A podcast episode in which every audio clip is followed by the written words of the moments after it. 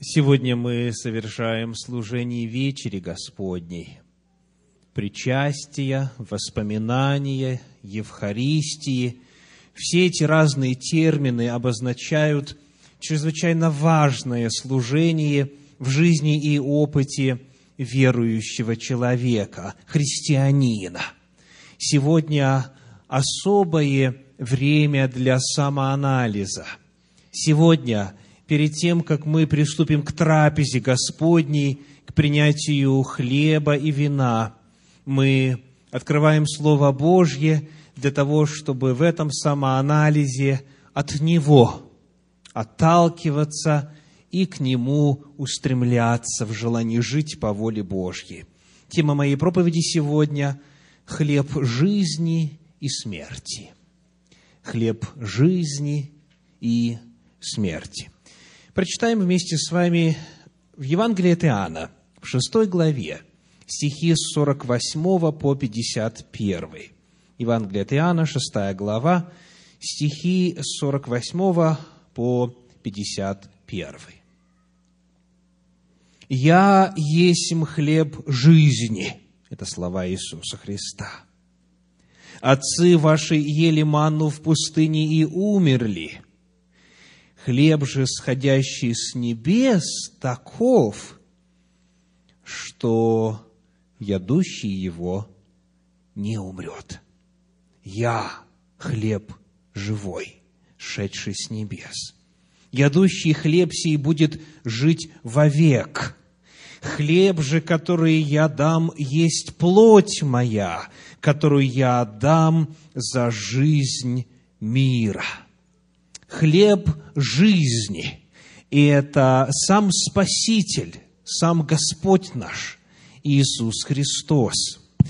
Это плоть Его, тело Его, которое Он отдал для искупления грехов всего мира, за жизнь мира, как Он говорит.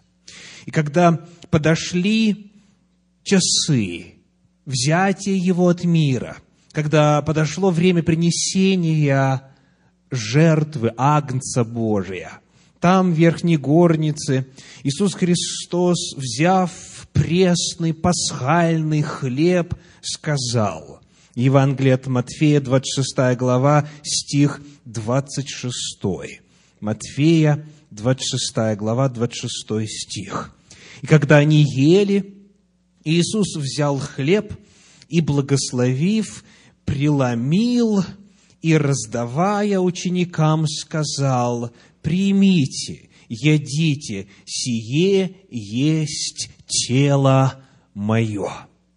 Хлеб жизни – это, во-первых, сам Господь Иисус Христос. Это тело Его, которое Он отдал для искупления жизни всего мира. Сие есть тело мое за вас ломимое. Принимая этот хлеб, как уверяет Спаситель, принимая его самого, принимая хлеб, который он оставил в качестве знака о нем самом, человек, по словам Спасителя, обретает жизнь вечную. Это хлеб жизни. Это то, что соединяет нас с, с вечным Богом, это то, что посылает искру жизни и жизни, ведущей вечность. Это сила и суть, и природа, и действия хлеба Евхаристии, хлеба причастия. А вот в Евангелии от Иоанна в 13 главе о том же самом хлебе говорится – совершенно по-другому. Давайте посмотрим в 13 главе Евангелия от Иоанна стихи с 21 по 30. Иоанна 13 глава, стихи с 21 по 30. Сказав это, Иисус возмутился духом и засвидетельствовал и сказал – истина, истина говорю вам, что один из вас предаст меня. Тогда ученики озирались друг на друга, недоумевая, О ком он говорит? Один же из учеников его, которого любил Иисус, возлежал у груди Иисуса. Ему Симон Петр сделал знак, чтобы спросил, кто это, о котором говорит. Он, припадший к груди Иисуса, сказал ему, «Господи, кто это?» Иисус отвечал, «Тот, кому я, обмакнув кусок хлеба, подам». И, обмакнув кусок, подал Иуде Симонову Искариоту. И после сего куска вошел в него сатана.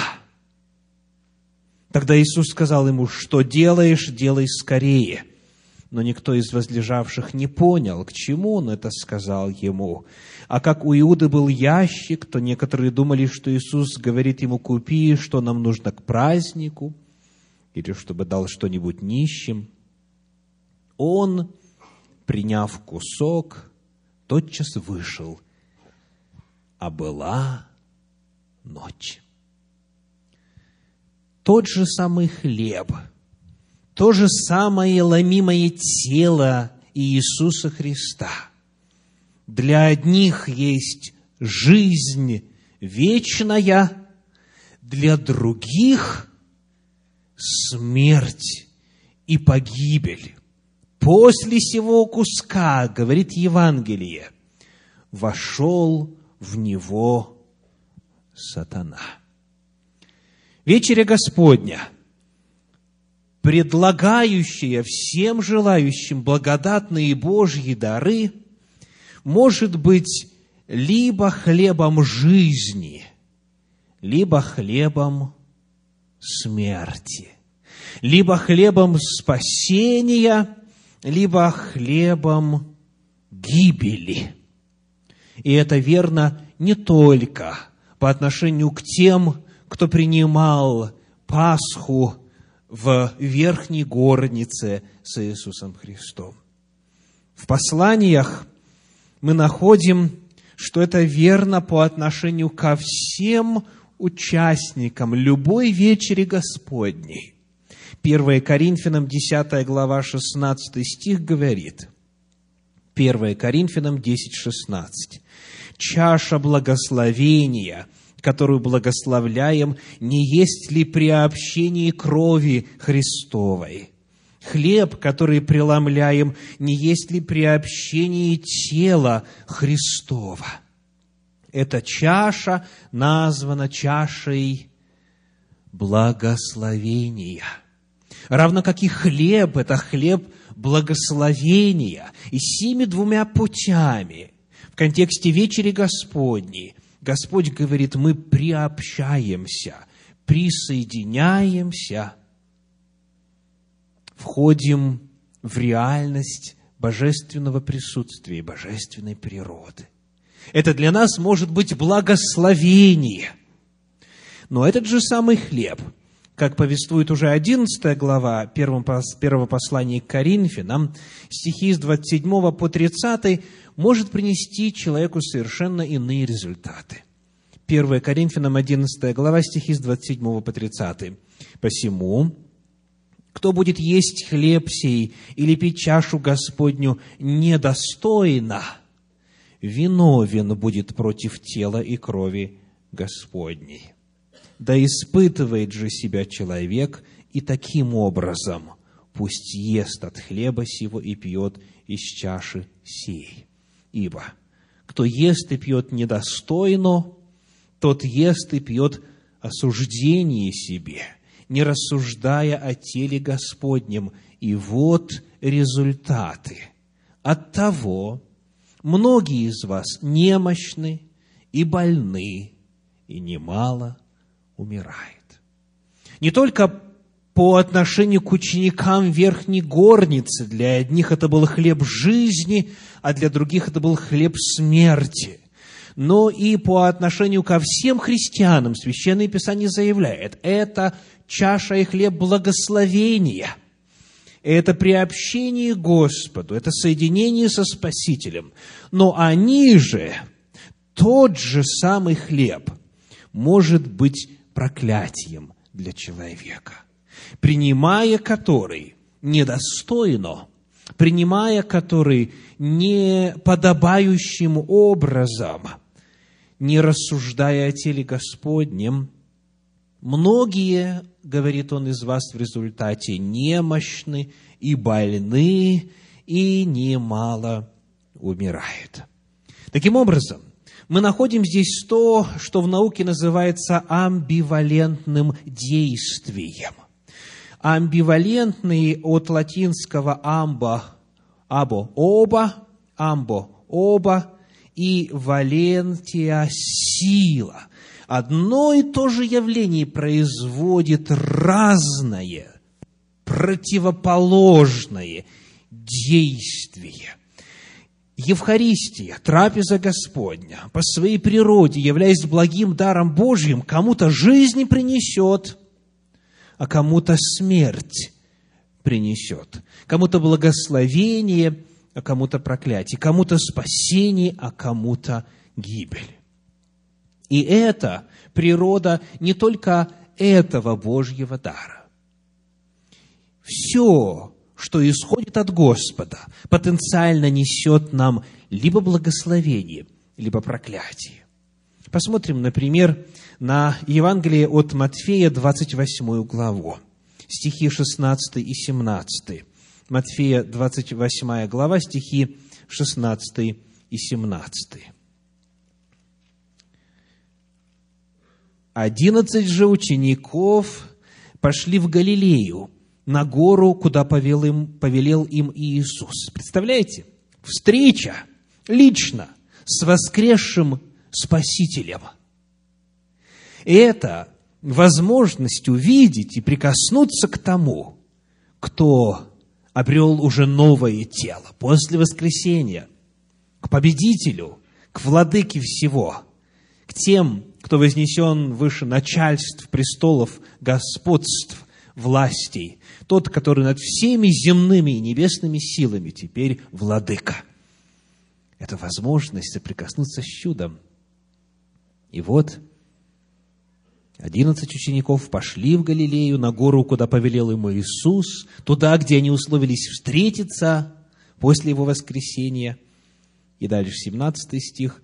«И увидевши Его, поклонились Ему, а иные – усомнились. Тот же самый Господь, та же самая славная личность для одних была источником вдохновения и власти, которую они обрели в поручении благовествовать по всему миру Евангелие Царствия – и это было источником теперь для них силы и вдохновения и уверенности. Это то, что полностью их поменяло созерцание воскресшего Спасителя. А другие, видя того же, видя то же, проявили сомнение.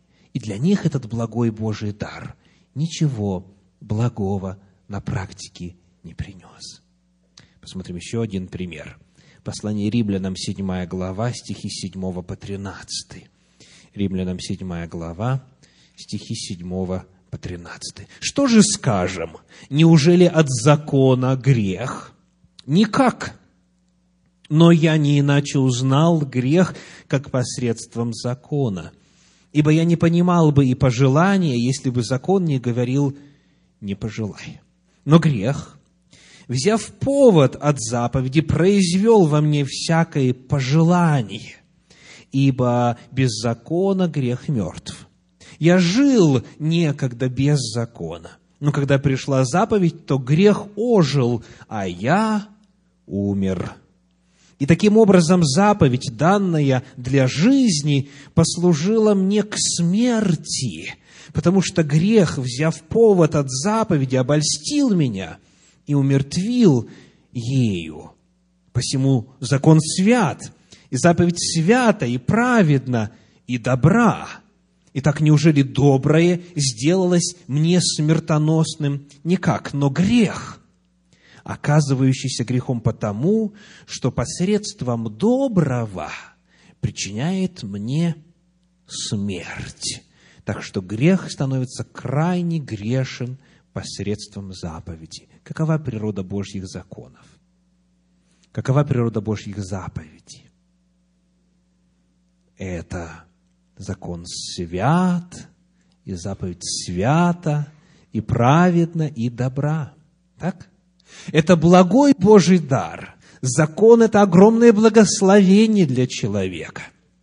Но здесь, как говорит Священное Писание, доброе сделалось для меня смертоносным. Для одного закон – это благословение и жизнь, а для другого закон – это проклятие и смерть. Тот же самый закон, тот же самый благой Божий дар – еще один пример. Второе послание Коринфянам, вторая глава, стихи 15 и 16. Второе послание Коринфянам, вторая глава, стихи 15 и 16. «Ибо мы Христово благоухание Богу в спасаемых и в погибающих». Для одних запах смертоносный на смерть, а для других запах живительный на жизнь. И кто способен к всему? тот же самый запах, та же самая личность, та же самая весть.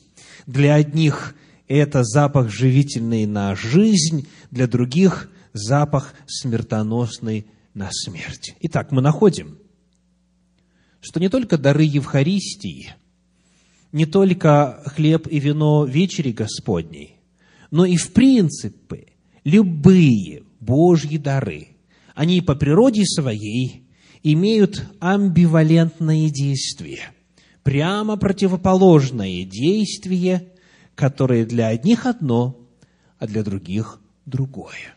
Почему так получается? Почему благой не может быть благим для всех? Почему благой Божий дар кому-то приносит благословение, кому-то проклятие? Давайте посмотрим, что стало причиной одного и другого в опыте учеников Иисуса Христа в Верхней Горнице. И поскольку все мы сегодня там, духовно, все мы сегодня в Верхней Горнице, у трапезы Господней, и приглашаю вас самым серьезным образом заглянуть себе в душу и посмотреть, каковы предпосылки в вашем естестве, в вашем сознании, либо для благословения, либо для проклятия. Состояние учеников, некоторые характеристики. Евангелие от Луки, 22 глава, стихи с 24 по 27. Луки, 22 глава, стихи с 24 по 27. Повторюсь, описывается верхняя горница и ученики там находящиеся – был же и спор между ними, кто из них должен почитаться большим. Вот тема разговора. Вот внутреннее отношение друг к другу. Был спор между ними, кто из них более достоин. Кто из них, обратите внимание, должен почитаться большим. Есть разница между должен и желает – что значит должен? Значит, человек ожидает, значит, он требует, чтобы к нему по праву, как он считает нужным, относились соответствующим образом.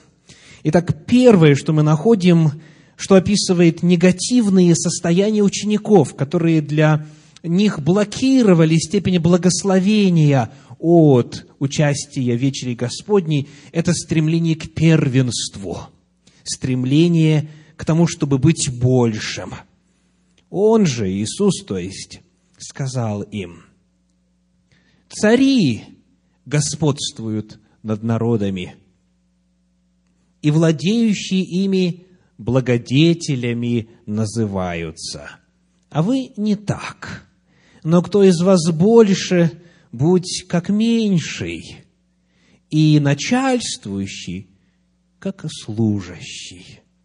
Ибо кто больше, возлежащий или служащий, не возлежащий ли? А я посреди вас, как служащий. Итак, первое, что было в сердце учеников во время этой вечери Господней, это стремление к первенству. Кто из нас должен почитаться большим? Есть ли у вас подобные мысли сейчас верхней горнице? Чего вы ожидаете от братьев и сестер в этой церкви?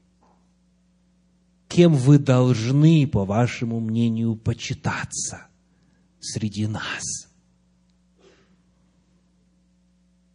Может быть, избирательный комитет в этом году не предложил вам то служение, которое, как вам кажется, вы достойны совершать. Может быть, брат или сестра не указал вам правильно почтение, которое вам, как вы думаете, причитается. Может быть, вы подобны тем ученикам, которые озабочены вопросом, по достоинству ли меня оценили и оценивают здесь. Ответ Иисуса Христа всем нам, кого посещают такие мысли, таков. Посмотрите на меня, он говорит. Посмотрите на меня. Я вне всякого сомнения выше всех, правда? Я, говорит Спаситель, я достоин, я учитель и Господь. И вы правильно говорите, я точно то. Но когда я склоняюсь, я омываю ноги ваши, когда я служу вам, когда я выполняю самую, казалось бы, ничтожную работу, я этим нисколько не теряю свой статус. Этим величием мое нисколько не умаляется, в каком бы качестве, в каком бы виде служения я себя не проявлял. Это может воспрепятствовать получению благословений. Вот эти вопросы. Кто из нас больше? Какие еще мысли описывает Священное Писание у учеников Иисуса Христа в Верхней Горнице? Евангелие от Матфея, 26 глава, стихи с 31 по 35. 26 глава, с 31 по 35. Тогда говорит ему Иисус, «Все вы соблазнитесь о мне в эту ночь, ибо написано, поражу пастыря, и рассеются овцы стада. По воскресенье же моем предварю вас в Галилее. Все вы меня оставите, все вы соблазнитесь а мне, говорит Спаситель. И вот реакция учеников, 33 стих и далее. Петр сказал ему в ответ, «Если и все соблазнятся тебе, я никогда не соблазнюсь». Что это? Это демонстрация самоуверенности. Это демонстрация духовной гордыни. И что интересно – когда Христос ему рассказывает о том, что на самом деле произойдет, Иисус сказал ему, истинно говорю тебе, что в эту ночь, прежде нежели пропоет петух, трижды отречешься от меня, говорит ему Петр, хотя бы надлежало мне и умереть с тобою, не отрекусь от тебя. И вот фраза, важное предложение в этом стихе. Подобное говорили и все ученики.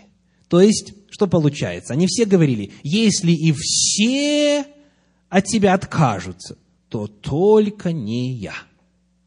Это демонстрация самоуверенности. Мне это напоминает рассказ Спасителя о двух человеках, которые пришли в храм помолиться. Евангелие от Луки, 18 глава, стихи с 9 по 14. Луки, 18 глава, стихи с 9 по 14. Сказал также к некоторым, которые уверены были о себе, что они праведны, и уничижали других, следующую притчу. Два человека вошли в храм помолиться. Один фарисей, а другой мытарь. Фарисей, став, молился сам в себе так.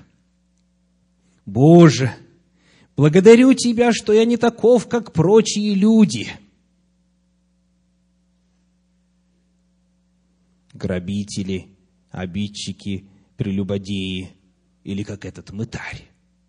Пощусь два раза в неделю, даю десятую часть из всего, что приобретаю. Скажите, как он эту молитву произнес? Заметили? Он говорил, 11 стих, сам в себе. Так. Есть ли какие-нибудь Предположение, почему сам в себе, почему не вслух? Чтобы люди не слышали. А что было бы, если люди услышали бы?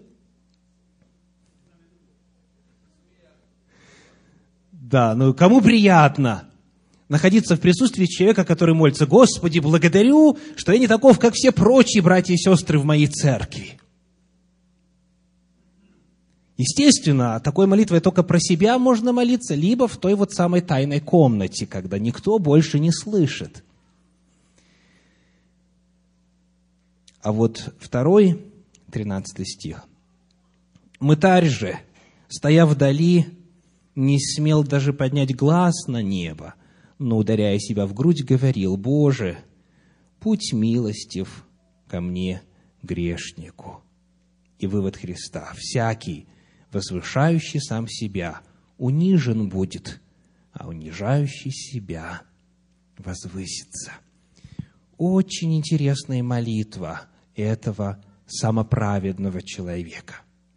Не просто «я хорош», не просто «я хорош», но «я лучше других». Не просто и я хороший, и он хороший, и она хороша, и они хороши. А вот именно так. Я лучше других. Я лучше. Я в истинной церкви уже в четвертом поколении, как будто я все эти четыре поколения прожил. Я в отличие от тех, кто в церкви без году неделя, а уже пытается учить, уже в Господе пять или шесть или сколько бы ни было десятков лет. Я, в отличие от всех остальных сестер в нашей церкви, никогда не появляюсь в обществе в брюках. Я не беру продукты отдела милосердия в субботу. Я намного лучше, чем все остальные – я вегетарианец, а не мясоед. Или еще лучше, я веганец. Не употребляю мясо и даже не употребляю молоко. И все прочие продукты молочного происхождения. Вот такие мысли. Вот такие мысли, подобные им, были в сознании учеников в той верхней горнице. А какие мысли сегодня у вас. О чем вы думаете? Как вы себя соотносите с остальными членами Церкви Божьей, той Церкви, за которую Христос отдал жизнь свою? Что в сознании накануне присоединения Господу через хлеб и вино трапезы Господней? Что еще было в мыслях людей, находившихся в верхней горнице? Что еще было в сознании представителей самого близкого к Иисусу Христу круга людей? Евангелие от Матфея, 26 глава, описывает сознание одного из них так. Матфея 26 глава, стихи с 14 по 16. «Тогда один из двенадцати, называемый Иуда Искариот, пошел к первосвященникам и сказал, «Что вы дадите мне, и я вам предам его?» Они предложили ему тридцать сребреников, и с того времени он искал удобного случая предать его. Итак, договор уже состоялся. Сумма указана – есть среди учеников предатель. И вот, когда приходит время, стихи с 20 по 25 говорят, «Когда же настал вечер, он возлег с двенадцатью учениками, и когда они ели, сказал, «Истинно говорю вам, что один из вас предаст меня». Они весьма опечалились и начали говорить каждый из них, «Не я ли, Господи!» Он же сказал в ответ, «Опустивший со мною руку в блюдо, этот предаст меня». Впрочем, Сын Человеческий идет, как писано о нем, но горе тому человеку, которому Сын Человеческий предается. Лучше бы этому человеку не родиться. При всем и Иуда, при всем и Иуда, предающий его сказал, не я ли, Рави? Иисус говорит ему, ты сказал. Вот это мне очень трудно понять. Это, в принципе, наверное, всем нам трудно понять.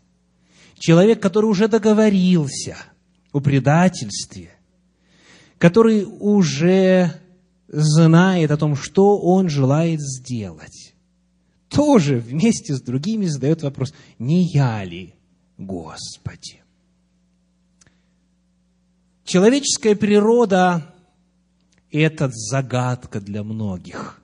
Как можно и как возможно, чтобы в одном и том же человеческом естестве сосуществовали и праведность, и беззаконие, и любовь, и ненависть. Идет постоянно борьба – идет битва между добром и злом внутри каждого из нас в первую очередь. И потому я вновь задаю вопрос, а что сегодня у вас внутри? Какие мысли, какие договоры, какие соглашения, какие мысли, какие замыслы вынашиваются в сердце о причинении ущерба кому-нибудь, вреда кому-нибудь, вы знаете сами. Итак, сегодня перед нами трапеза Господня. Слово Божье говорит о том, что все благие Божьи дары имеют двойственную, амбивалентную природу. Они кому-то принесут жизнь, кому-то принесут смерть. Кому-то принесут благословение, кому-то проклятие. Перед нами трапеза Господня. И вот мы с вами сейчас будем вкушать от святыни Божьей, со стола Господня. И, соответственно, мы с вами стоим перед чрезвычайно важным рубежом. Чем это станет для каждого в отдельности? Что эта трапеза принесет вам лично? Прощение или осуждение, силу или немощь, здоровье или болезнь. Это зависит исключительно, полностью и только лишь от каждого из нас лично. От того, какими мы приходим к Господу, от того, какие мысли наше сердце наполняют, какие устремления, кем мы себя мним или считаем от того, как мы к грехам своим относимся, от того, готовы ли мы признать свой грех, исповедать его, попросить прощения у Господа, попросить прощения у брата или сестры. Вот от этого зависит, что сегодня мы обретем в результате. Дорогие братья и сестры, уважаемые гости, это вопрос, который связан очень явственно с последствиями. Это не просто очередное богослужение. Это не просто кусочек хлеба или глоток вина. Это соприкосновение с Божьим даром. И он действенен.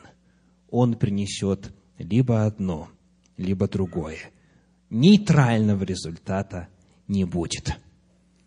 Священное Писание говорит о том, что все Божьи дары обладают вот таким эффектом. Человек в результате столкновения с Богом либо становится ближе, либо дальше от Бога. С каждой проповедью, с каждым призывом, с каждым прочтенным отрывком священного писания, с каждым причастием человек, в зависимости от того, каково состояние его души, в момент соприкосновения с Богом, он оказывается либо с одной, либо с другой стороны. И потому одни растут и освещаются, и лучше становятся, а другие деградируют, костенеют, ожесточаются и хуже становятся с каждым моментом, с каждым актом Божьего соприкосновения к человеку. И потому не опыт жизни в церкви имеет определяющее значение. Не годы, не продолжительность таких встреч с Господом, а их качество. Что каждый раз Бог был в состоянии или не был в состоянии сделать в вашей жизни. Эта проповедь моя представляет собою призыв каждому из нас, ко мне в первую очередь, задуматься серьезно о том, каково мое личное отношение к Богу и к тому, что Он предлагает. Что сегодня мне нужно сделать для того, чтобы Божье благословение не обратилось для меня лично в проклятие? Хочу призвать всех вас. 1 Коринфянам 11, 28. «Да испытывает же себя человек». Да, испытывает же себя человек. И таким образом пусть ест от хлеба сего и пьет из чаши сей. Покайтесь пред Господом, покайтесь пред ближними и участвуйте в вечере Господней и обретайте Божье благословение. Аминь.